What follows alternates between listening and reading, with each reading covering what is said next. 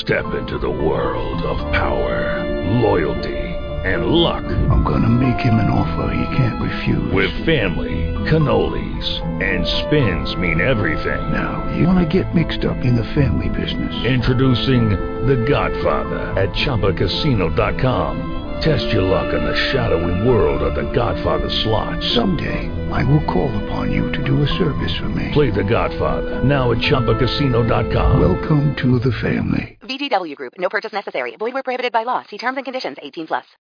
Blog Talk Radio. More live fantasy sports radio than anyone on the planet. Seven continuous hours of football, baseball, basketball, and hockey action each Monday through Friday. Plus seven hours of game day frenzy on Sunday. 30 shows in all from the best fantasy sportscasters in the business, like Craig Davis of FantasyFootball.com, the Audible Cecil Lammey, Paul Greco of Melnick and Greco Fantasy Sports, and the Fantasy Football guys Lyle Conkeel and Kevin Moore. The Fantasy Sports Channel, only on Blog Talk Radio. It's a schedule you can bet on. Work it, make it, do it. Makes us harder, better, faster, stronger. That, that, that, that, that don't kill me. Can only make me stronger. I need you to hurry up now. Cause I can't wait much longer. I know I got to be right now. Cause I can't get much stronger. Man, I've been waiting all night now. That's how long I've been on ya. Ladies and gentlemen, it is a special late night edition of Red versus Blue Sports Talk Radio. Wherever you may be, thanks for making us part of your show. It's making us stronger, man. These uh, technical difficulties here, and apparently we are not streaming, so we're just going to go live and give you what we got. Hopefully, you can uh, catch us on the archive. We apologize to everybody in the live chat room, but uh, Red versus Blue is is next. One bleeds red and one bleeds blue. Two friends, one heated rivalry. It's intense. It's no holds barred. It's game time. let's go! On Red versus Blue Sports Talk Radio with your hosts Scott Atkins and Michael Trent. Scott and Mike and their versatility bring new light to many topics in and out of the world of fantasy sports. Guests can reach the show by calling 347 324 5404. Red versus Blue Sports Talk Radio, where Planet Red and Big Blue Nation collide. Let's hope they're still friends afterwards. Here they are, Scott and Mike.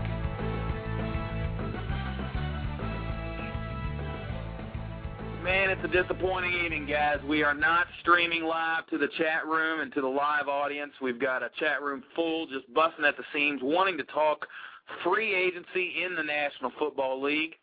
I am your host, Scott Atkins, team legacy in the world of high stakes fantasy football.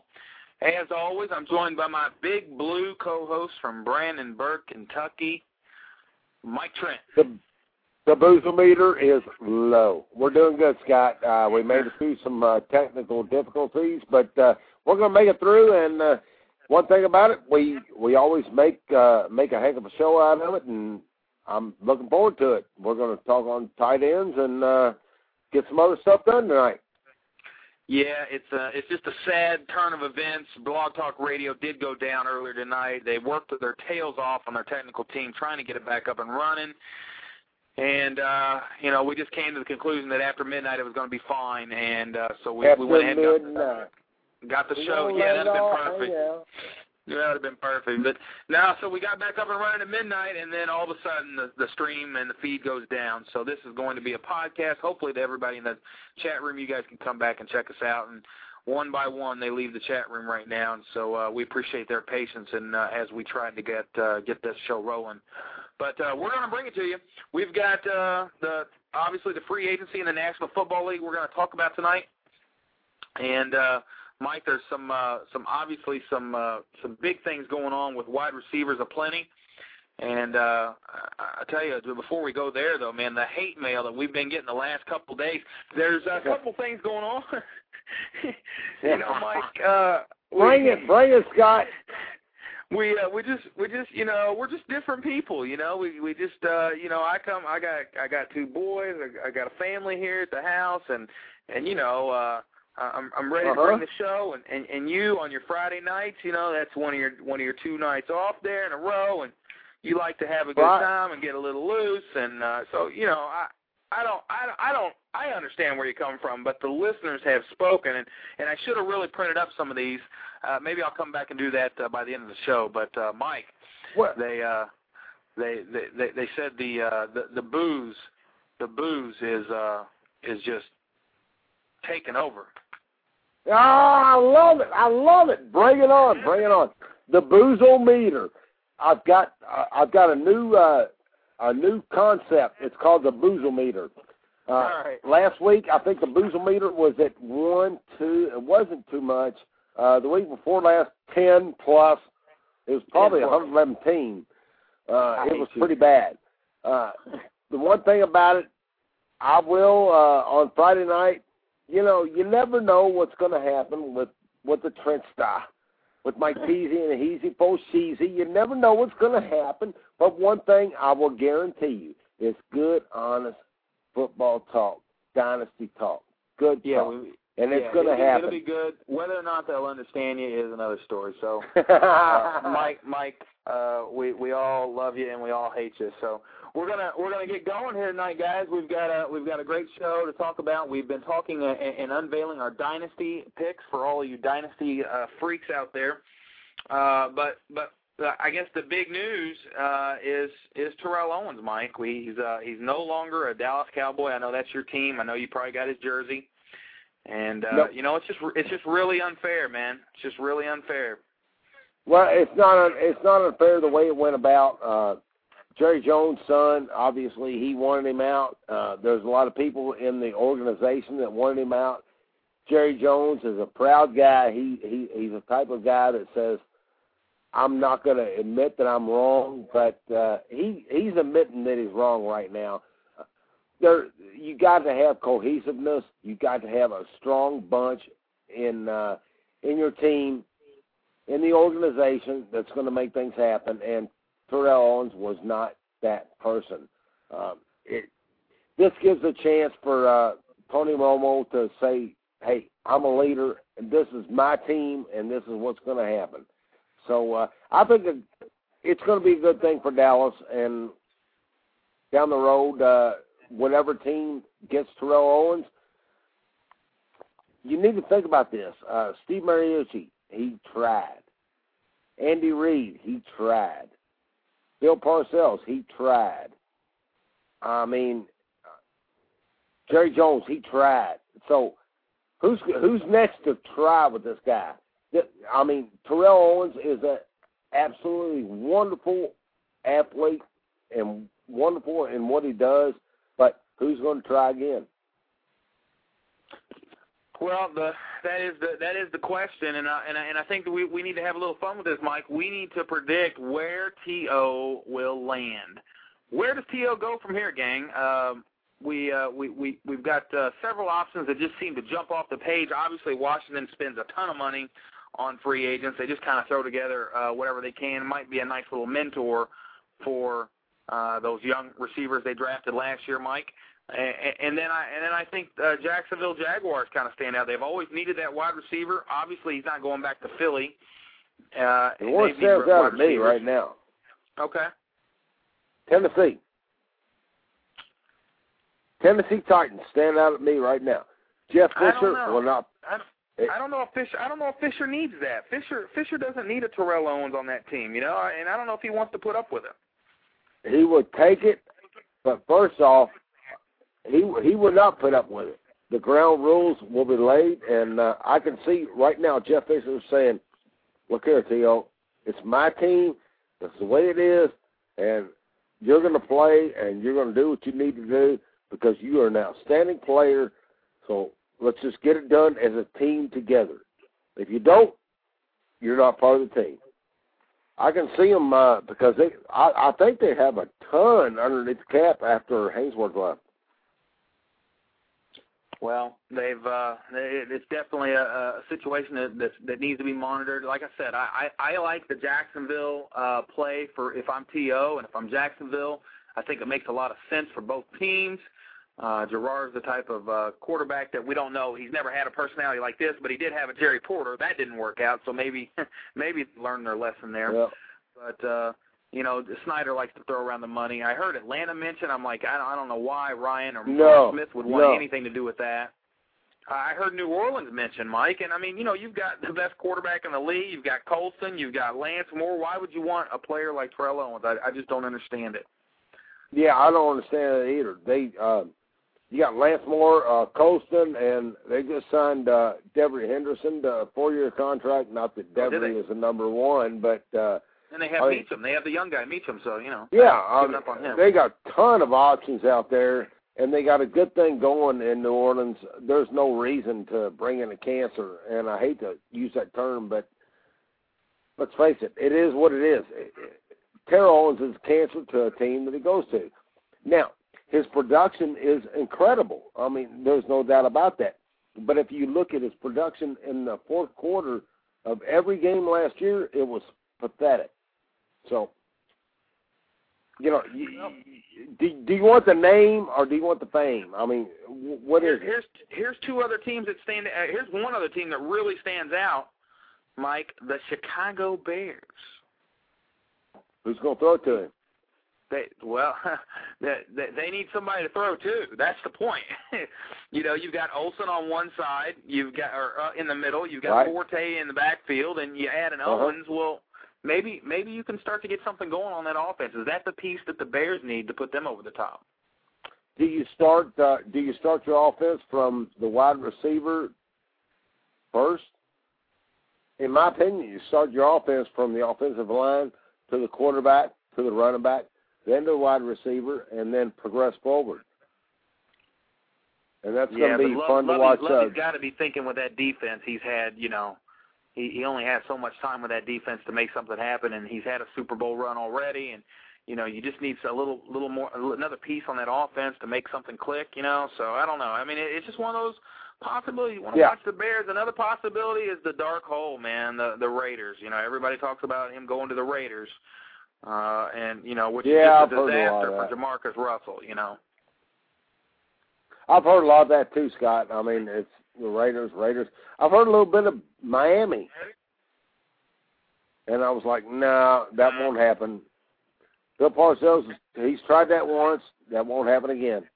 what about New England with Moss? I've heard that thrown around. Well, yeah, Bob, I've heard that too. And uh, Belichick, no way, no way.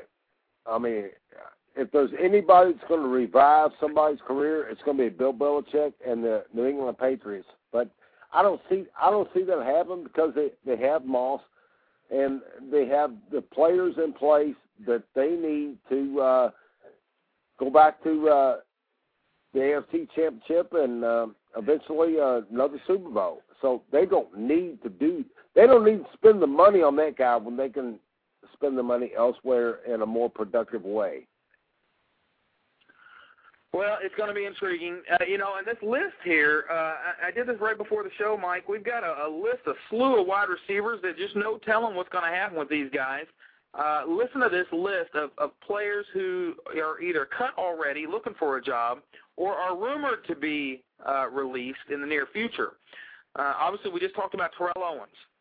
We've already seen Marvin released. Chad Johnson's unhappy. Anquan Boldin's unhappy. Torry Holt is rumored to be released. Plaxico Burress is is two feet out the door, and then Joey Galloway. So you've got a list of receivers of, of all these guys that uh, were premier top ten wide receivers, uh, and, and now they're sitting here looking for a job. Well, just what is going on in the NFL? Well, I think one thing is the economy has a. I mean, Oh, we yeah, hate to we hate to face it, but it has something to do with it. Uh, the other thing is that teams are set in their ways. The New England Patriots, for instance, they're they're set in their ways.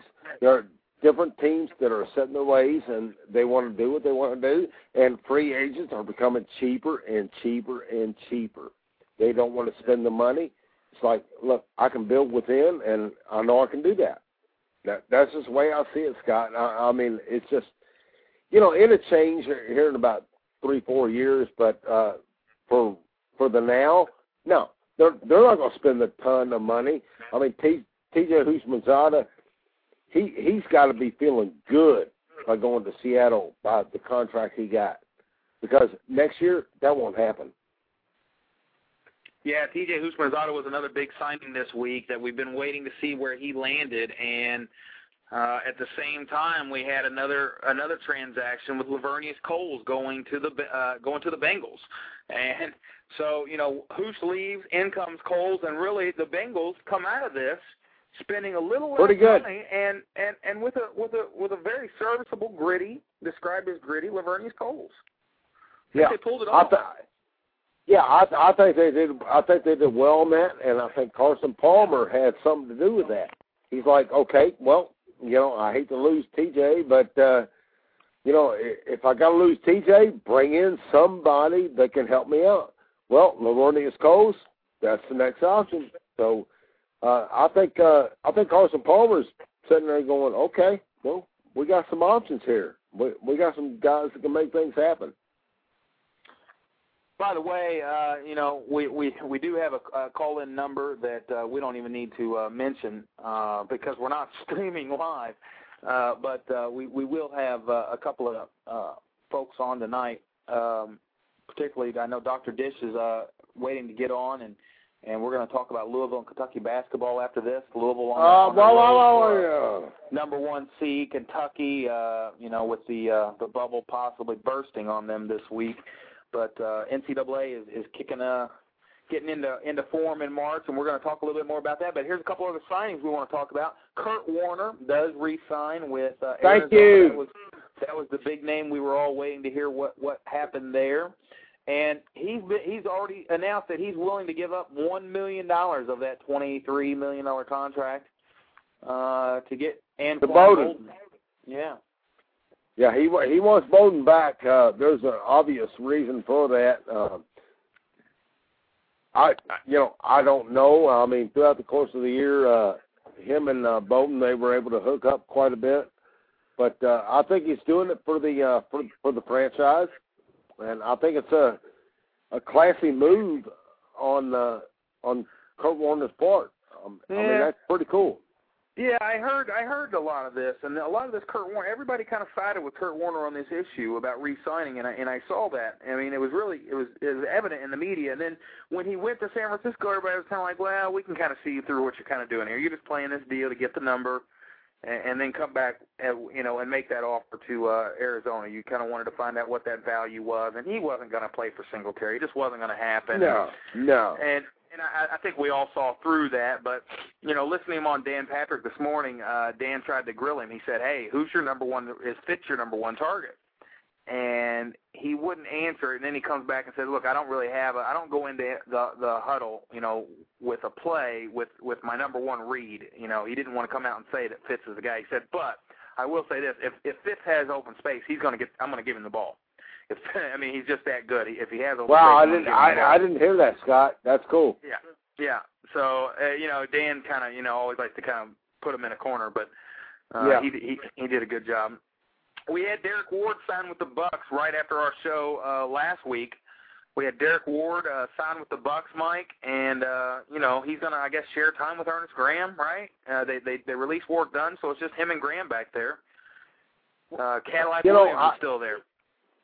Yeah, Cadillac Williams still there. Uh, I don't like anybody that plays for Tampa Bay right now, and I said this last week and the week before. I do not like anybody that plays for Tampa Bay. It's a Yeah. dysfunctional organization Yeah. where you don't know what's going to happen. Uh, their head coach is Winslow. very green, very green, and you you don't know what's going to go on there. Uh, so if I was, well, I am in fantasy football and dynasty leagues. I I really don't care anything for Tampa Bay other than uh, uh Winslow. Yeah. Well, uh, another good story here, and I, I'm just going to keep moving. We- got a lot of names here to cover, but you know this situation in Denver, man, uh, with Jay Cutler. I, I don't, I don't, I don't really get what's going on here. I mean, Cutler, obviously, the name comes up and he, he finds out his name's offered in a trade. He starts whining and starts pouting, and you know, trade me then, fine. I don't want to play for you guys. I mean, it's it, he's obviously just doesn't understand what what this business is all about. Your name is going to come up in every should come up you know, in every trade scenario. I mean, as much as we like you, we we got to know what you're worth, and, and and that Denver defense needs a lot. I mean, they got ran all over last year, passed all over. If you're Denver, you have to be thinking about, well, what can we do? I mean, is there a quarterback out there we can get now that could get us through and, and improve our defense a little bit? They they signed Yeah. Chris Sims. Yeah, they signed Chris Yeah. Sims. I don't know. Is the writing on the wall here? They're going to make a move? Well, you know, they're not going to make a move now, but uh, they were thinking about it. There's no doubt in my mind, Scott, because Jay Cutler is a crybaby. It's like, oh, Yep, oh evidently. my God, they're thinking about they're thinking about trading me. They're thinking about trading. Well, step up, dude. Step up to the freaking plate and say, I am your guy. I am your guy. I am your number one guy. This is what's going to happen. It goes through me. I'm your quarterback. I'm the quarterback of the offense, and for for whatever reason he feels insecure. But you know what? That's okay. That's a good thing. That can make him better this year because there's nothing wrong with uh, you know having somebody looking over your shoulder, this and that, and uh, having somebody saying, "Oh man, what, think about trading you, man. You know, what do you think might happen here?" It might it might step his level up just a little bit more, and we might see more out of Jake Cutler this year than we've seen before. You never know. Well, yeah, I and, and we just don't know how bad this relationship is right now. That's the question. If you're a Cutler owner right now, you just don't know what's going on with this kid. Is he just turned off to the organization and he, and, he, and he's just not handling it well at all, and he's ready to to move on, or have they repaired things? And and, and we just don't know Well- uh, enough about this situation to really be able. To, all we do know is they signed Chris Sims, and it's kind of a quiet signing. You thought for a Right. minute there, or, or everything you were hearing in the off season right after the Super Bowl was saying uh, Tennessee loves having Chris Sims on this team, and then all of a sudden it's an about face, and and now he lands Well- in Denver. Another thing, Scott, real quick, is uh, Josh McDaniels has never had a chance to uh, deal with Cutler. So this could be this could be a this could be a great relationship where him and Jay Cutler and Chris Sims they can mold into a threesome that could be unstoppable. You never know. We've uh, it's sticking with the Denver theme here, Mike. They've signed the three-headed monster. Are you ready for this? I'm ready. They got 119 Buckhalter. quarterbacks. Correll Buckhalter, J.J. Arrington, and Lamont Jordan at running back. Now, I don't. what do you say about that? I mean, what are you doing? You you you signing three guys with with very little life on them, or if any. You know, I mean, none of those guys can carry the load. So what what are they doing? Well, I, I think what they're doing is they're trying to find a, a single running back and a and a backup, but they need to find out who's going to block for them. Do they have the offensive line that can block for them? If they do, then go ahead, make it a competition between Yeah. the six of them. I don't care. Peyton Hillis too. I mean, throw Right. them, throw them out there and, and see what happens. But uh, if they don't have the offensive line, it doesn't it, it doesn't matter to me. Yeah. I don't know. I just think it's just uh, you know, if you're a fan, if you're a fan and you pay money to to sit in the seats and you're signing Buckhalter and Arrington and Lamar Yeah. Jordan, I'm just ready to just toss in my chips, man. I'm just like I'm ready Yeah. to move. You know, I don't. I I'm totally paying, agree. I'm not paying season ticket money to watch Buckhalter and Lamont Jordan battle it out in my backfield. I mean, all the, all this all this money is going toward these running back left and right, left and right. When you could be getting somebody on the offensive line that could do some do some good to take care of that running back behind you. You Yeah. need to you need to get one, get one, two, or three, and just go stand behind them and say, "Hey, you're my guy." Well, and I know I'm all over the place tonight, but there's just so much, so much here. I'm back. I'm back out to Edgerrin James here in Arizona, and they kind of did him dirty, where they they now just kind of announced that that they're giving him his walking papers after all the big signings that have taken place, and that that's kind of unfair to Ed. It kind of leaves him, you know, out in the cold, uh, sitting there along with Dominic Rhodes. There's just really no, you know, nowhere to go for these guys. I mean, I don't know who's going to pick them up. Benson re-signed with the Bengals, so you know, I mean, I don't know. There's just a there's a there's a lot going on. I got J.T. O'Sullivan in Cincinnati as a backup. We have Mike Nugent Yeah. going to the Bucs. Brandon Jones goes to San Francisco and gets a big contract. I don't know how he. I love did that. I love that. I love that move. I love that move. Uh, Brandon couldn't make it Jones, I've been tracking him. Yeah. Do what? He's fast. He's fast, right? He played at Oklahoma and he was a good Yeah. receiver there. But He, he, he wasn't able to flourish in Tennessee. He's going to San Francisco, and I think he will be. Uh, I think he'll be a great wide receiver there. I mean, he he he's got a chance now. oh, you think he's top twenty? Top thirty? Uh, I don't know. We'll see after. Uh, I'd say mid mid part of this year, uh, possibly. Absolutely. I mean, he if he could if flourish. Muhsin Muhammad, if Muhsin Muhammad can get thirtieth with uh, Delhomme, you know, then then then and and Isaac Bruce can get twenty eighth in San Fran, then maybe maybe he can. Brandon. Jones can do it. Uh, let's see what else we got here. Uh, you know, with with To leaving, I've got I'm you got to be looking at Roy Williams. And, and here's the thing with Dallas. You know, everybody's upset with you know To, and you have all these Cowboy fans calling into these shows and saying, "Man, what are we gonna do? We got to get Boldin and all this." I'm like, look, you don't have to get Boldin, okay? You've got Witten over the middle. You've got more than a serviceable uh, one in Roy Williams. You've got a great two on the other side in Crayton. You've got a hell of a backfield. You've got a gunslinger for a quarterback in Romo. You, you, a quarterback doesn't need a Pro Bowler everywhere he looks. Okay, that's like you only have one football to throw, and you know get Yeah. some chemistry going with Witten, get some chemistry going with Roy Williams, and you're going to be fine. So you know, I don't I don't think they really need to go anywhere. And when I look at Roy Williams, he's a guy that came on and really get to develop that chemistry with Romo because he was out those you know three or four games. I don't know how many it was. And then when he came back, it was just kind of you know panic mode and got to get the ball to Witten and and they pushing it into Owens. They really never developed anything with Roy. And I mean, if Owens is gone, Owens was uh what seventy balls and ten touchdowns, a thousand yards. I mean, I can. I can easily see Roy getting getting back up to those numbers. I mean, what do you, what do you think of Roy? Well, I think Roy. I, I think Roy.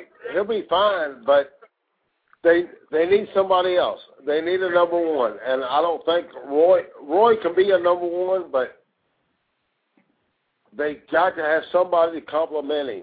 Uh, Sam Hurd, he was kind of hurt by the uh, by the fact that uh, they cut To, but you know, I, Dallas has a lot of issues right now, and they've got to address them. And and it, it doesn't start with the wide receiver. Trust me. Well, the streaming feed is down. Uh, if you're listening to this podcast, uh, the streaming feed is down tonight, so we uh, we apologize for that. That is uh, something going on with uh, Blog Talk Radio servers, uh, but we do have this podcast available on the website uh, for download. If you're listening to it now, uh, that's where you got it.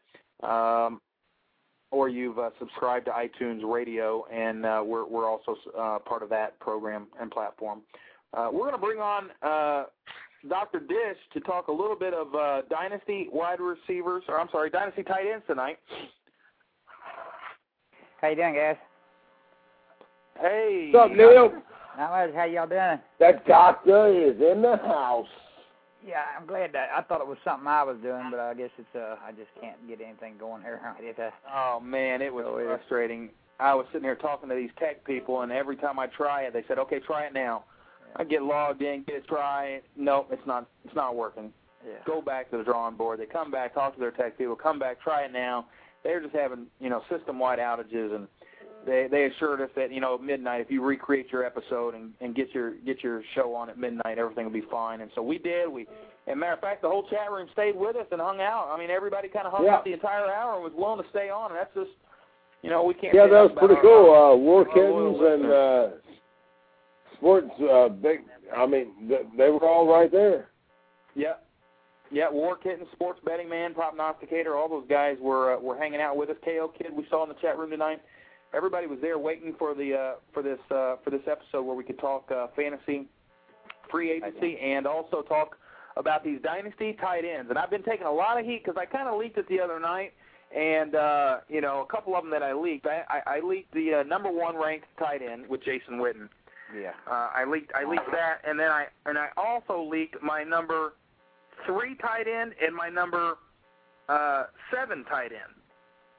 And my number three tight end was Dallas Clark, and my number seven tight end was Tony Gonzalez.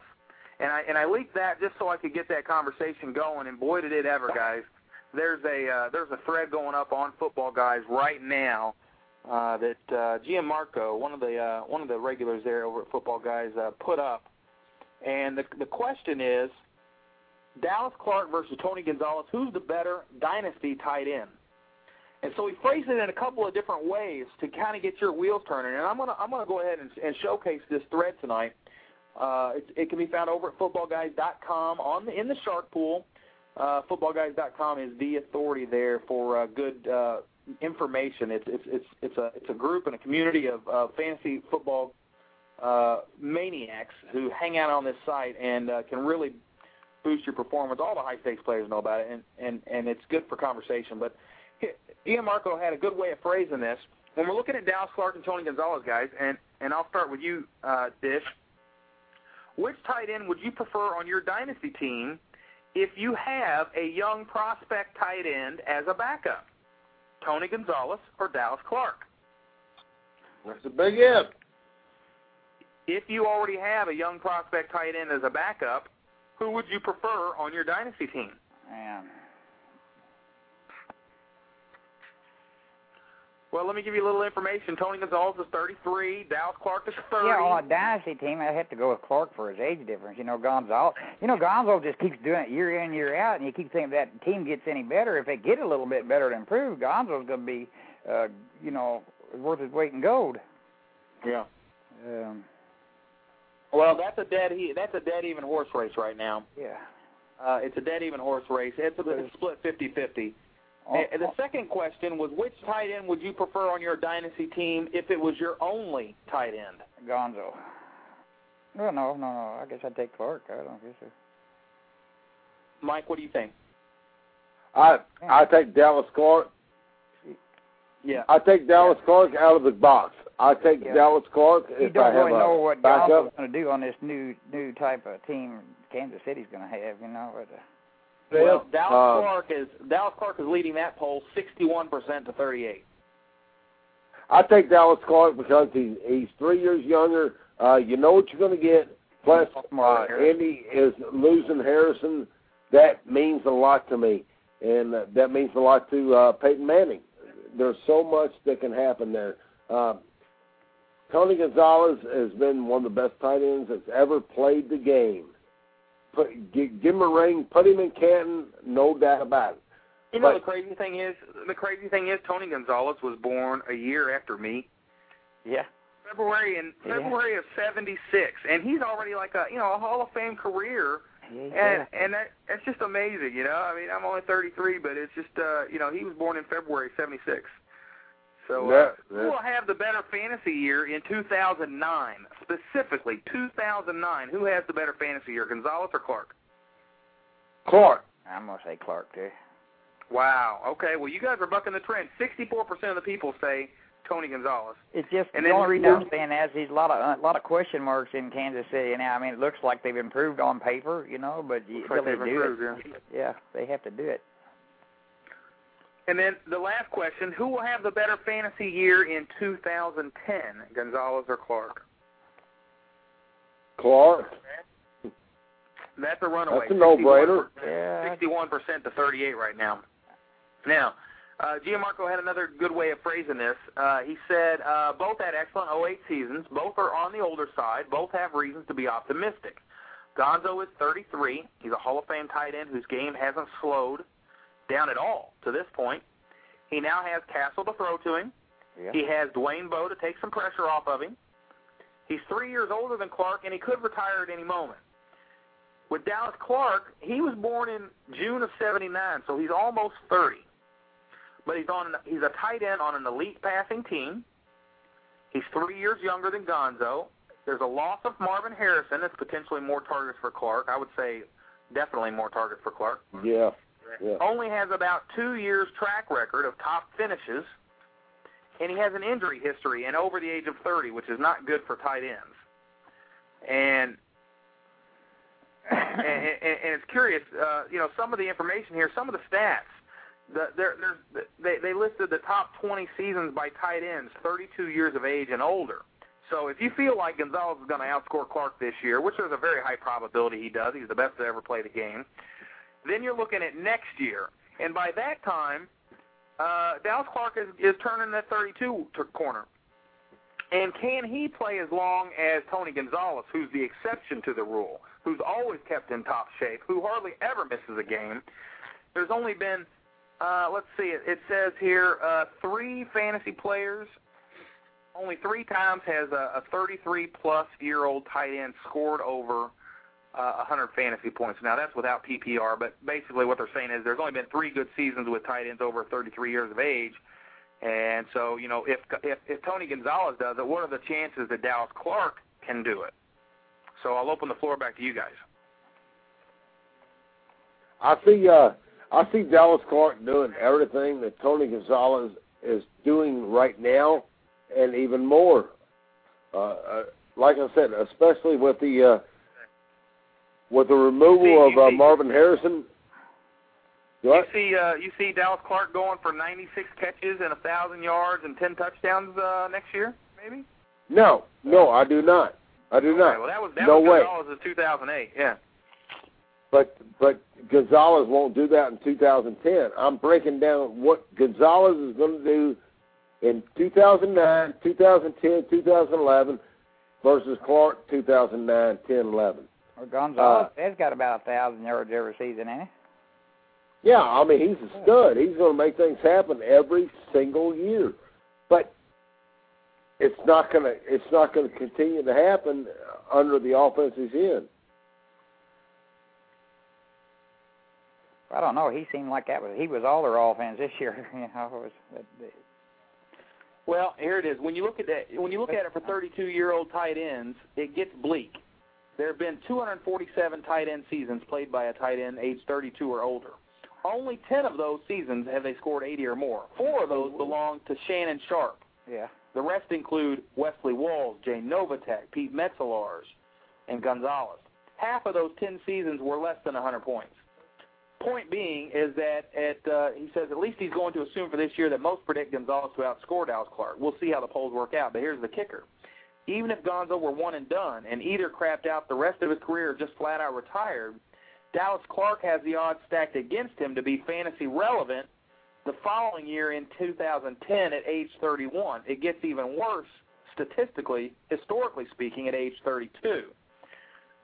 So whether uh, whether that's uh, you don't you know Dallas has only been in the league for six years, but he's he was older when he came in. He was 24 when he came in the league, and he's only played for six years, so he hasn't really taken as much as many hits. He's played more like a wide receiver than a tight end. That's how he lines up.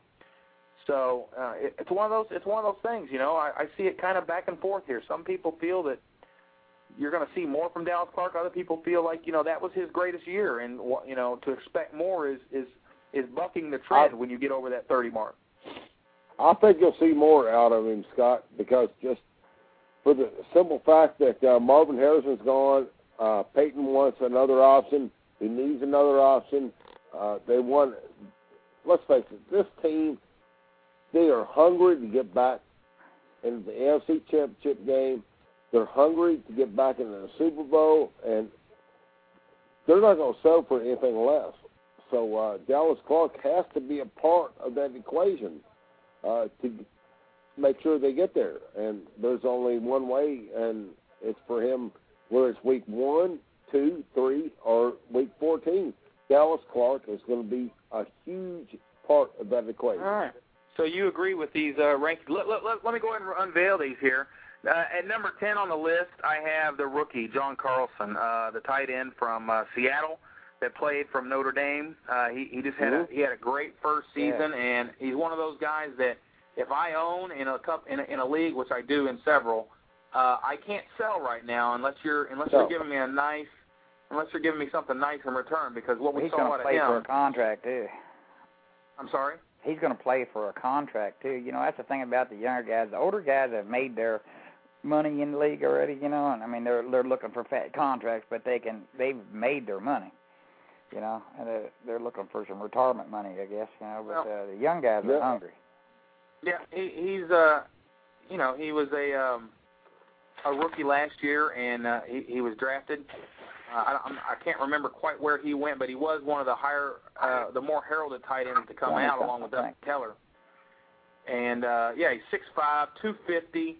Yeah. Uh, Number one plays tight end, wasn't he? I think that. had some good hands. He had 55 catches for 600 yards and five touchdowns. So he's my number 10. Uh, number nine coming in is another player I like here, guys. Uh, Greg Olsen from the Oh, Bears. 54 catches, 570 yards, five touchdowns from the U. He's also 6'5", Yeah, 250. he was under underutilized, man. He was, Yeah, you're really talking about a clone. Those two guys, uh, and they and they both can go over the middle. And they, and I I saw some real big plays out of Olsen this year to give me some hope that I wouldn't I wouldn't release him unless I'm getting a, a, a good offer, uh, you know, from another Chicago, guy. ain't Yeah. Yeah. Yep. Uh, number eight on my list is Dustin Keller. And Dustin Keller, we saw what he could do. Yep. Uh, he didn't have as statistically sound a season as those other two that I mentioned 48 catches, 530 yards, and three touchdowns. But he showed flashes as an emerging top fantasy threat. at year, he was good. But and he was turning into a favorite target of Favre there for a while. We'll see if that uh, what what happens in that passing game. But to be honest with you, again, I have him below Gonzo. I really wanted to put him ahead of Gonzo. It would be very hard for me to part with him, knowing I'm only going to get one more year out of Tony Gonzalez. Now the question would be, if I have a team that can win now and go for the title, you know, I might swap Gonzo for Keller, but there's a chance that you know Keller explodes, and and and then you're sitting there saying, man, why did I do that? You know, for for a measly 40 points, I don't have a tight end next year, and I just gave away Dustin Keller, who could be the best tight end in the game in a couple of years. Well, you know what? Uh, uh, uh, another thing, Scott, was I was looking at uh, last year. I was looking at Brad Cottam. Brad Cottam, I thought, you know, that's that's my backup to uh, Tony Gonzalez. That's going to Yeah. be the, that's going to be my guy uh, when I have to back up a tight end. But tight ends will uh, they'll fall to you. Th- They will fall to you in fantasy football. I don't care what it takes. They will fall to you. So uh, I wouldn't sweat it too much, in my opinion. I, I really wouldn't. All right, so we have number seven at Gonzalez. Number six, uh, number six on my list is Chris Cooley. Obviously, he's a top tight end in the game. Uh, you don't have any worries with him. 83 catches, 850 yards, and a touchdown. One touchdown. Only found the, the end zone one time with Jason Campbell. So, red zone uh, offense for Campbell's le- definitely lacking in that in that uh, Zorn offense. But we'll see if Cooley can't get that corrected that's this where year. I thought Owens might end up going to Washington, maybe, and that would. I really wanted to put Cooley ahead of Winslow too, but my upside with Winslow, if he's healthy, Healthy. I, I put Winslow at number five. So you got Winslow five. Yep. Okay. Ooh. He ought to Yep. be in his prime this year. I know. Yep, Winslow five. You know, I, it's one of those guys. He's hard to trade. You know, because you've seen what he can do, Yeah, and he'll and do obviously he didn't do it last year. Uh, but we've seen what he can do. So I, I, I put him there because if I have him, I can't just let him go. Uh, and, and sell him cheap just because he had a down year. I mean, pe- there. I got- I'm gonna allow- I'm gonna allow him to have a down year because the year prior we saw big big things from him and uh 82 catches 1100 yards the year before so I remember that Yeah. I got Winslow behind Carlson. He wasn't as healthy as he, you know. mm-hmm. number 4 on the list Owen Bring Dan. it on. an, an up and comer 70 catches 860 yards two touchdowns and he became Matt Schaub's one of his favorite targets Yeah, Owen and uh he and, and Sage Rosenfels I really liked him and I like what I see out of Owen him Daniels, baby. Yeah, he's fast. gonna be He's a got stud, hands, six three, two forty seven. He was a Pro Bowler last year. Uh, he he did sign a uh, he, he he was a restricted free agent, and they signed a, a one year, two point eight million dollar contract. And I don't think any other team uh, tried to come out and grab him, and which which No. was surprising. Yeah, he's in the right system too. Well, he just this year ought to. That team's going to make some noise this year. I told Neil. I totally agree with you. Yeah, you, you got they- Owen They Daniels. got young player just Frank- learning the I mean- system, and I look like they play got a year under their belt, you know. and Got really really offensive good team. score. They got offensive score written all over them. Uh, Actually, I've got Owen Daniels number five on my list. Okay. Okay. All right.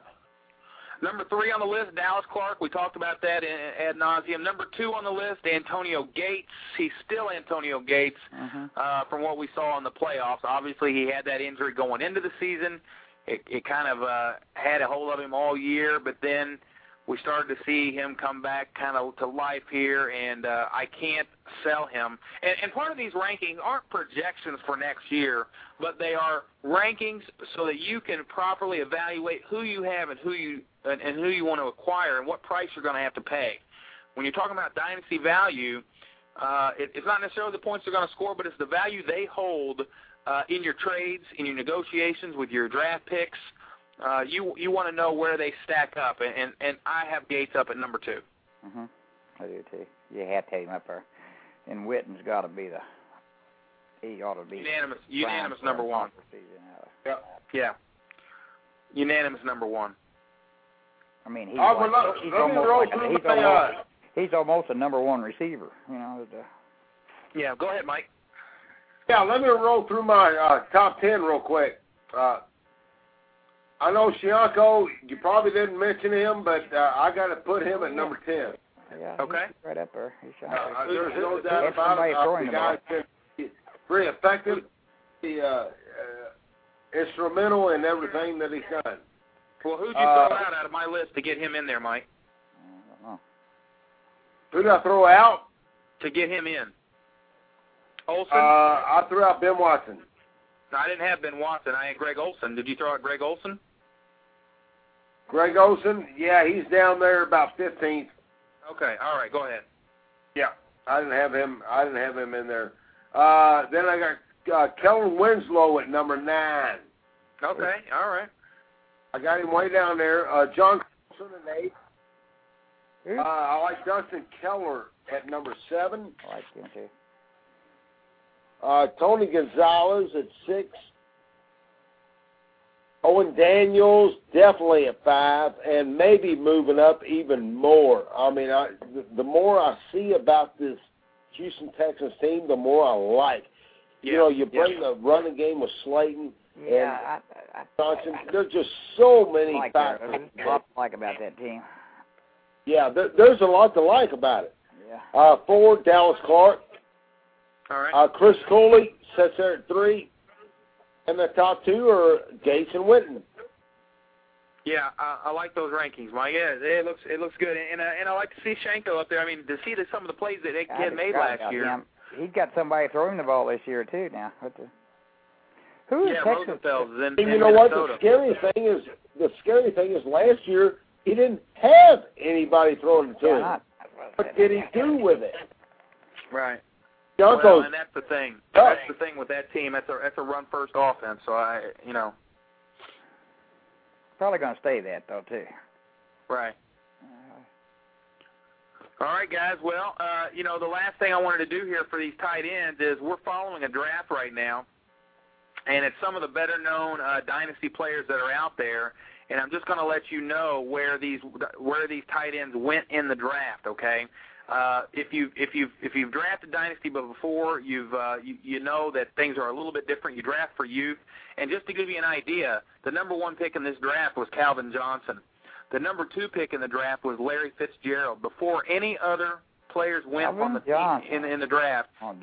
Johnson and Larry Fitzgerald went one two back to back. Yeah. And matter of fact, the owner of the one one pick acquired the one two pick also. So he's starting off his draft with Oh, Calvin God. Johnson and Larry Fitzgerald. What, what a way to start, huh? The rest of that draft went Adrian Peterson, Maurice Jones-Drew, Andre Johnson, Brandon Marshall, Matt Forte, Michael Turner, Chris Johnson, Steven Jackson, Frank Gore, Greg Jennings, D. Will Colston. I mean, it goes on and on. Steve Smith, Roddy White, Michael Crabtree, Randy Moss, Dwayne Bowe, Reggie Wayne. I mean, all big names. Got a rookie up there, huh? Yep, even have a even have a rookie up there. Now, looking at tight ends specifically, the first one didn't go off the board until pick 30. That was Jason Witten. Pick 41, Antonio Gates. Pick 58, Dallas Clark.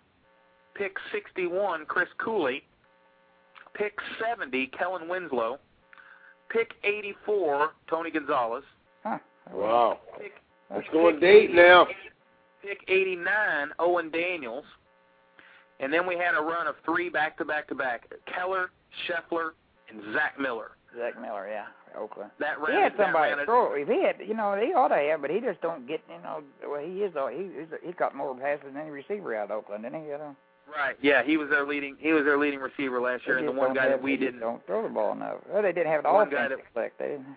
the one guy that we didn't mention. Now, Mike Yurchenko went at 207, and and again, that when you're talking about dynasty rankings, it's it's you know I guess it's important to, to to realize the value of that player. And while you may hold him higher than most, that can be a guy right there, Mike, that you should be trying to acquire and paying the price that. You know, look, if he went to pick 207, that's a guy you could trade right now. You could trade a Todd Yeah. Heap or a Martin Rucker or a Bo Scaife or a Vernon Davis. All those guys were picked before Shiancoe. Uh, Yeah. So go get him. If if you like him up there at number ten, you can easily acquire this guy. I mean, with all Yeah, those there's no tight doubt ends. about it. Well, I mean, he showed it last year with Minnesota. I mean, he he showed what he can do. So uh, there's no doubt in my mind. I'm, I'm right now. I'm looking at. Uh, I picked up Devery Henderson. Of course, I spent too much on him, but uh, we talked about that a little bit ago. But uh, no, I, I mean, I think Shiancoe. Uh, I mean, I think he's going to be rock solid for Minnesota, whether it's uh, Tarvaris Jackson throwing to him or whoever it may be throwing to him. I mean, the guy has shown he has a nose for the end zone. Yeah. All right, guys. Well, we're going to take a quick break, and then we're going to come back with uh, college basketball, and we're going to talk Louisville basketball. Go cards.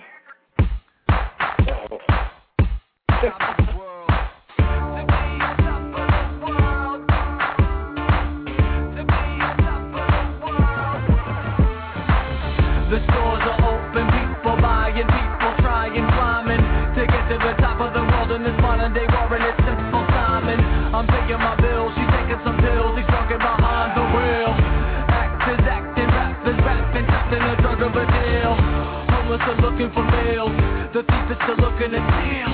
You chasing the money, you're chasing, you praying for marriage, romance, and your honey. I'm searching, but where does it end?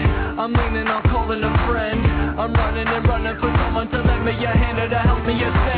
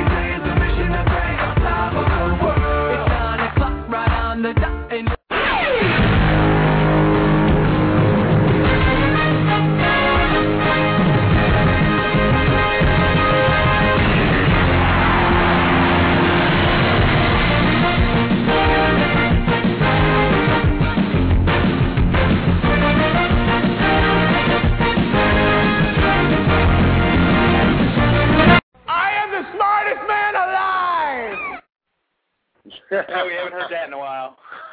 Haven't heard in a while, Hey. Scott. Yeah, we've got NCAA basketball ready for March Madness, and the Louisville Cardinals, a potential number one seed. We've been following them all year, and here we are, guys. At the end of the season, Louisville has done everything they need to do to position themselves atop the Big East. If two things happen, number one, at noon tomorrow, Pittsburgh plays at home against number one UConn. If Pittsburgh knocks off UConn, Dr. Dish, and Louisville finishes business at West Virginia on their senior night, Saturday night, the primetime game on ESPN. That's that's where the game ta- the game crew, the game day crew is, right? They're going to be in West Yeah. Virginia. Yeah. So if they win that primetime game, Louisville is a it is the number one seed. Yeah, they win the Big East and number one seed in the Big East tournament, and probably a number one seed in the NCAA tournament. Well, yeah, because you got Oklahoma was one of the locks. They lost last week.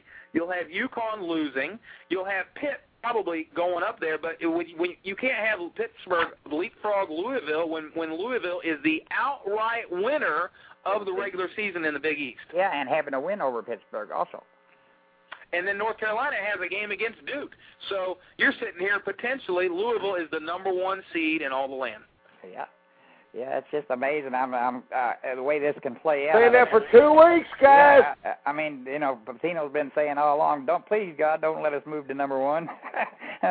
but I thought if you're gonna be number one, now's the time to do it. Now's the time to do it. I've been I, I've been saying this for two weeks, Scott. Louisville is as good or better than any team I've ever seen because defense. Their defense is tenacious. It's relentless. It's something like I've never seen before. Back in the uh, too. you know, it, they, they all they got them all balled into that system where they're all playing that defense. Um, you know, they don't give the guys the open shot. If they do, it's because I, mean, I, I still say I still say on a one-on-one basis, North Carolina is the best team in the nation. But right now, Louisville deserves a number one seed. You know, I've heard them even say, I've heard them talking lately that they, they could possibly be uh, out of the Big East. You could have three number one seeds. Wouldn't surprise me. Wouldn't You know, surprise me one you find bit. U of L, you know. Well, it's shaping up that way. And again, that game for Louisville is at 9 p.m. Eastern. It's in Morgantown. And you're, you talk about a rivalry in football and in basketball. This is it. West Virginia is no joke. They need this win to uh, to give them some momentum rolling into the Big East tournament. And the last time uh, we played, uh, let's see, January 31st at Louisville, we won 69-63 in a game that uh, uh, just seemed seemed like it it, it could have went either way. With when Louisville jumped out by 20 points in the first half, and we're we're we're, we're hearing about how great Louisville is. This is the best they've looked all year, and then West Virginia comes storming back in the second half. Uh, not Hey, Scott. three point shooting, but it was just it was all about rebounding and and and, and team play and getting to the line. Yeah, Do Dave me a actually- favor, real quick. Could you Google what Louisville is on the road and take out the Notre Dame game? Just totally take out the Notre Dame. Notre Dame game. I think that's the only loss. There was no way they were going to win that loss, game. I think. How is Louisville on the road? Yeah, That's yeah, what they uh, impresses me more than anything. I mean, in Yeah. the Big East would.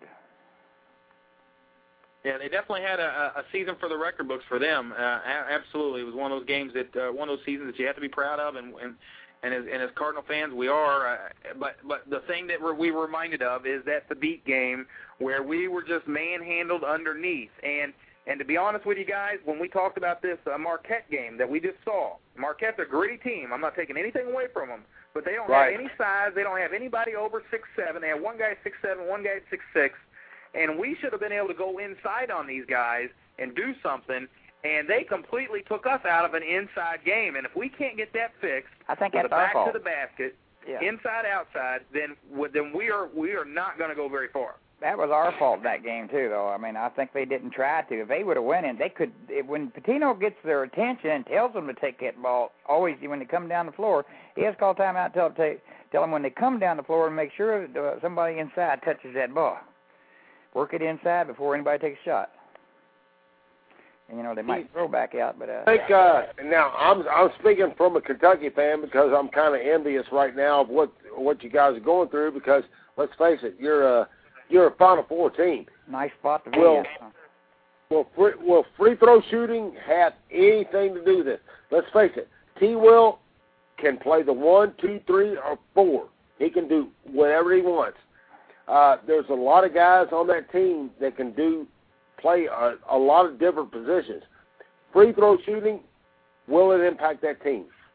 It could in play, you know, and get down to the, you know, it's like North Carolina. They how they're, they're such a good free throw shooting team, and you if you put them on the line, they're going to win the games. You know, if you got you, that's one of the things you don't want to do put Hansbrough on the line, and that's one thing that wins a lot of games for them. Uh, likewise in Louisville, you know, they they seem like I think it's a mental thing with them. It's not they can't hit them, you know. It's just uh, uh, they seem to get up there and worry about how they look rather than what they're trying to make make the basket, you know. Well, they I they, think they I better. think free throws are a problem. Yeah, I've never I had mean, any problem sure. so far this year at all, you know. For You know, well, people keep talking about well, you miss a shot here, miss a shot there, but when That's when it. you look at the when you look at the line of the stats and go, holy crap, we were eight out of sixteen from the line, we were nine out of seventeen from the line. Uh, when you look back on that, it's it's not about that last shot that was not made or made. It was about those free throws that weren't made throughout the course of the game. You know, there was a time I was just getting off the point here a little bit, but you know, when you, brought that up, that was one of the things about Kentucky that made that I liked about them. The other day, they were 22 to 22 at one point. I mean, hitting free throws, and I thought, wow, you know, if they could just make free throws, they just they, they got a frog freaking coach. Oh, yeah. I don't want to go there. I don't want to go there, Neil. Let's get back on U of right now. Yeah, well, just, Good, just looking good. at the uh, just looking at the free throw percentage, Louisville shot 64% last year. They're shooting 65% this year, so it's just kind of, you know, there hasn't really been anything. any- any Sixty-five freaking percent from the line when nobody's in When front of you. That makes no freaking sense to me. Yeah, they've made them when it counts. You know, that's what I said. They, uh, This is a Well- team that can go over the top. Yeah, I mean, there's Yeah. they don't realize how much that would improve their game too. You know what the them guards missing them is what gets me a lot of time. I know one of the reasons, you know, is fatigue. You know, 'cause they play so hard when they're out there, and then all of a sudden you you slow down, stop, you get on the line. You know, and I think they're, uh, you know, just Hey, Neil, a little tired. I'm 41. How old are you? Uh, be 60 this year. Okay, how old are them? How old are they? Yeah, Oh, I'd say early 20s, 21. 18 to 22. Yeah. And they're tired? Oh yeah. Well, I mean, Well, from so- the effort they give during the games, what I was meant, you know, because they're always he wants. I them to know, I know, I know, I know, I know. I know what you're saying, but 18 to 22 year olds can't make a freaking free throw with nobody in their face. Yeah. It's a Well- 15 foot shot. You watch Yeah, these but grade see, school kids you- do that, you know, one You after got another. you got to look a little deeper in the numbers, guys. When you look at their free throws, I'm, I've got the stats right here. The the person who leads the the team in free throw attempts is Samardo Samuel, so he's the one that's getting pounded inside, and so Yeah. he's a center. Centers Uh-huh. historically don't shoot well. Then the next two guys that lead the team in free throws are both are both our forwards, Terrence Williams and Earl Clark. Mhm. And so again, you've got forwards shooting the ball rather than guards slashing through the lane. We've got our forwards slashing Yeah, through. our It's Earl Clark and slashing. T. Yeah. Whoa, whoa, whoa, whoa. So what you're saying is that forwards and centers can't shoot free throws, and that should be understood. Historically they shoot worse than guards. Guards, Absolutely. right. So that that makes that makes You the most your sense. guard That's what's Historically. going on. Eighty-nine percent, you know. Christian Laettner, Christian Laettner, he could shoot free throws pretty good. Well, that's It's- what I was saying about North Carolina too. You know, that Hansbrough, that's one of his. Uh, and no, I, I don't buy that historical crap. That Yeah. Well, forwards and centers can't shoot free throws. Bull crap. I don't buy should it. able to hit free throws. That's You, uh, you simply don't know what you're talking about, Mike, and that's just usually uh, more of the same from you. And and you know, I I, I tell you, you know, I kind of feel like Bob Knight right now, and I'm just kind of telling the truth and, and the way it is. And I know it hurts, but that's just the way it goes. guard And typically gets yeah. to the line more. You know, Christian Laettner is the name that you should really think about and you should have nightmares about. You know, that's the game there. I do. you remember for the rest of your life. yeah. And, and, and it sounds like that commercial. I can't wait to see it. That one I can't Tino. wait to see it. Yeah. Oh yeah, with him. Or, No, and he brings them papers out. Yeah. That's hilarious. But hilarious. as usual, Mike, as usual, Mike, you are wrong, and you're backing a team that uh, seems to be on the wrong side of the W's right now. What's going on with the Wildcats? We got some Wildcat listeners, a few. Tell, what is going on with these guys? Well, I'll tell you what. There, there, there's a lot of things that that's going on. Uh, you know, I, I still stand firmly behind them. Uh, Jodie Meeks. I mean, this is a guy that's probably player of the nation if he could be. Uh, Patrick Yeah, sure. Patterson. I disagree they- with that altogether. I mean, I Behind think T- I think behind you got T. a Will. star in Patterson, but I don't think Meeks. I think he's hot and cold. You know. Well, I, T, you know, T will. Well, T Will, T Will's he's all that, but uh, I don't know. It's just a team that needs one more player to step up, and I've talked about it a couple shows. Uh, last week's show, the week before that, uh, we need mo- one more person to step up uh, into the mode. You know, my And- read on that, Mike. I just don't think they're playing like a team. I think all the other guys they've all caught so much hell from from, from your new coach. It, that's just uh, and he don't act like he wants anybody to shoot. He was like that like that last year with the two guards he had. And this year he's just like that with Patterson and Meeks, like he wants them to shoot all the time, but then he gets benches them when they take a bad shot. But he wants Neil, I said that off air. I I said exactly what you're And- and saying. it's I said that off air. act like a team, you know. Just- There is no can't hear you. there is no leadership. There's no leadership whatsoever. There's no coach saying this is what needs to happen. I, but I'm not inside that locker room. I don't know. Uh, but from what I see is exactly what you're saying. There is no leadership. We need a guy. But last year we had uh, Ramel Bradley and uh, Joe Crawford, seniors, that were able to say, "Hey guys, you know, here, here's what happens." This year they have none, and We put it on apparently, uh, apparently Gillespie has not uh, given the torch to one of those kids to make it happen. It's frustrating. It, it, it's really fru- it, it's, it's really frustrating. You don't Kentucky see any of them developing either. That's the problem, though. You don't see any of them developing, you know. And they, they, I don't even know it. It it, it ain't like past teams they've had there. I mean, every year they just kind of add some more good ones. You'd have five pros on that team usually, you know. Uh, well, talent let, wise, let's, you know. stick, let, let's stick in the moment with what we're we're looking at, Mike, and and you know we saw the big win against Florida after the skid, the three game skid. They came back and had a, a, a emotional win uh, uh, against Florida, and and then at Arkansas they they looked really good against, against those guys. Vandy kind of came up and surprised them, but it was at Vandy, and that was a, that was a game that was going to be hard to win. They come Yeah, back they and- usually and- lose. LSU this week. They they they have Tennessee's number. Obviously, they spanked them again. Tennessee goes home a loser, and then you know this South Carolina game is what had to upset you when you just Yeah. got blown off the floor at South Carolina. And No. then LSU, LSU's another team that That's I the game. a respectable loss. Yeah.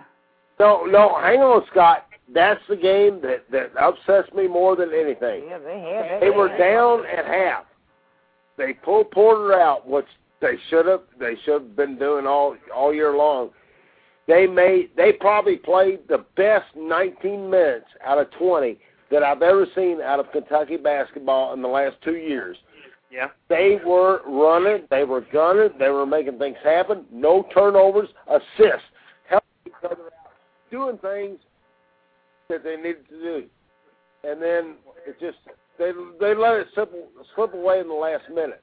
But I love the combination that he had out there in that 19 minutes against LSU. Well, I, I tell you, I can hear the pain in your voice, and uh, I, I, I, Kentucky, Kentucky is after Jodie Meeks. They don't have another guard getting it done. Liggins has tried, you like you said, Porter's tried, and you know, to be honest with you, I've seen good moves out of Galloway. It seems like he could he could do Kevin it. Galloway. Hell yeah. Yeah, he showed me more talent for just natural talent than anybody Yeah, natural natural talent and ability. This kid is the one that I thought, man, maybe they should be giving him the ball more. But and he's six seven. I mean, that's unusual for a guard in itself, you know. But so I don't know, man. Uh, it You know- seems like they're just they're just trying to find a way to implode and give this season away. Yeah, I done read in the paper today that uh, Patterson said, well, they don't even want to think about going to NIT. Well, I understand that, you know, they're right now, but I, I think that you know they're losers seven that lost seven out of their last ten, and having to play at Florida tomorrow. Is it tomorrow or Sunday or when they play? But uh, uh, I mean, it's a winnable game. Uh, whether they do or not, uh, who knows? Well, I mean, even if they you know, even if they didn't and they got invited to the NIT, I mean, even if they didn't get invited to the NCAA, I mean, it's really a, it that NIT tournament is going to be full of quality teams. I mean, I can name a bunch of them out of the Big East that are going to be in there. It's uh, I mean, like your Notre Dame, I think, and your uh, Georgetown, they're going to be. in the You know NIT. what, Neil? That's a good point. That's a good point. There's a lot of teams out of the uh, out of the Big East and uh, ACC, for instance. They will be in the NIT. It's just, as a Kentucky fan, I, I can't handle that. I can't handle the NIT. Not in tournament. I can't handle it. Well, guys, we're going to wrap it up. We've uh, we we we we had our difficulties. It's late. We uh, we had a good show. Made it through, though, didn't we, Scott? Yeah, we did. We pulled it together, man, and I appreciate you sticking it out there and, and, and have a good time tonight. Be careful, whatever you guys are doing. And Dr. Dish, thanks for showing up, and we're going to have a heck of a time on Saturday, man. It's going to be Oh, a yeah. celebration Saturday. So uh, starts with noon, Pittsburgh against UConn at Pittsburgh. Uh, that's the game that we're watching first at noon, and then we, if, if all goes well, Louisville plays at West Virginia. We get to watch, uh, you know, the the uh, the crew all all day with Bilas and Knight. Uh, isn't the last game of the season decide the Big East again? Yeah, Ain't yeah, it's gonna it, it's gonna be fun. So, uh, we'll we'll do it again, and and and hopefully we'll do better, and and, and get the uh, get the show back so we can get the live callers back. That's always fun, and, and get the uh, chat room up and rolling. So. This has uh, been Scott and Mike, uh, Red versus Blue, with for Dr. Vish. Uh, so long, everybody. We've got uh, oh, one last thing before we do, before we go. There's a show on Animal Planet, Mike. All right. You got to watch. It's called Jockeys. Jockeys. Jockeys. That one with Shaquille O'Neal. It's it's it's all of your thoroughbred jockeys. It's a reality show on the thoroughbred jockeys as they go. and, and and and I'm telling you guys, for horse racing fans, which all three of us are, Yeah. it is it is fascinating to watch. Uh, you know, we're we're sitting here watching all the greats, all the big names, and and they're back in the back in the locker room areas, and, and the the the way they get up in the mornings at four o'clock in the morning and start their day and looking for a ride. Uh, who's that? Who's the uh, jockey? His, his last name is Court, C O U R T, Court. Court, yeah. Jon Court. Jon Court. John He- he, Court. uh, yeah, and, and they're they're they're kind of showing him. He was trying to get a ride in the Breeders' Cup last year at Santa Anita. Yep. And he and he's waiting on the call, and he finally gets the call. He gets the ride. Him and his wife, they they get there, and and you know he's he's the guy that gets up at four o'clock every morning, and you know it, it's it's nice to see. And next week, I, I guess, is that race uh, when he was riding. Um, oh, I can't even remember his name. Well, I'll But, tell you uh, what. I, I'll tell you what, Scott. Uh, when I was uh, when I was around them horses uh, about seven eight years ago, just that early in the morning. I mean, that's their uh, that's their midday, and they love that, and it was it, it's fun stuff. Well, you you love this It's show. on Animal I know, you're, I know Planet. you're not. Yeah. I know you're not on uh, big on TV, but you would love this show. It's fascinating. It's I- on Animal cool. Planet. It's called Jockeys. So, I got it wrote down. Yeah, we're gonna we're gonna leave it at that, guys, and we'll see you next week. It's Red versus Blue. Six o'clock. Though. Sounds good.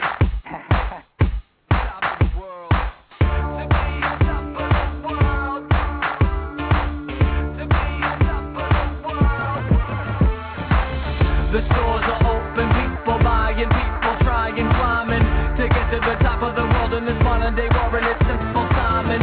I'm paying my bills, she's taking some pills, he's drunken behind the wheel.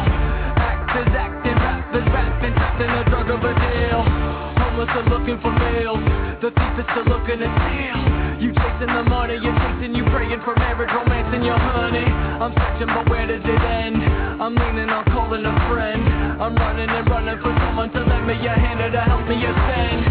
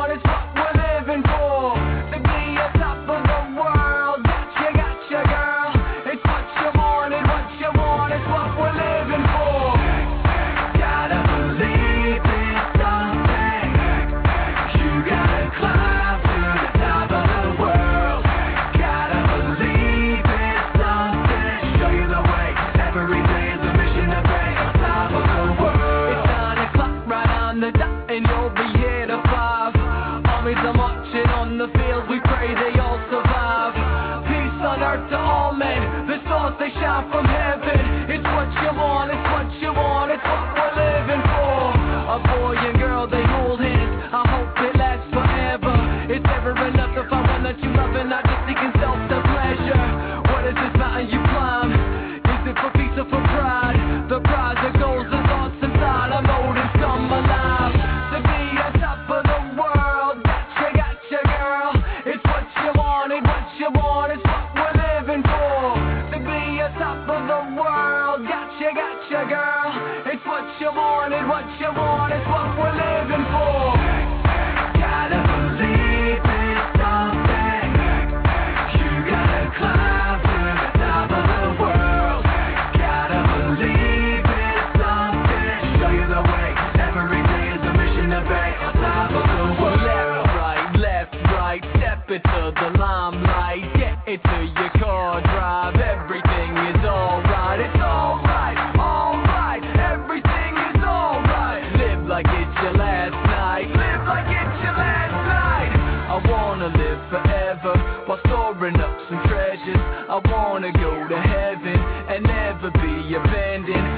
Spending my time not renewing my mind to the truth. I climb so high. I'm finding a part of my life, the joy. I will lift up my eyes to be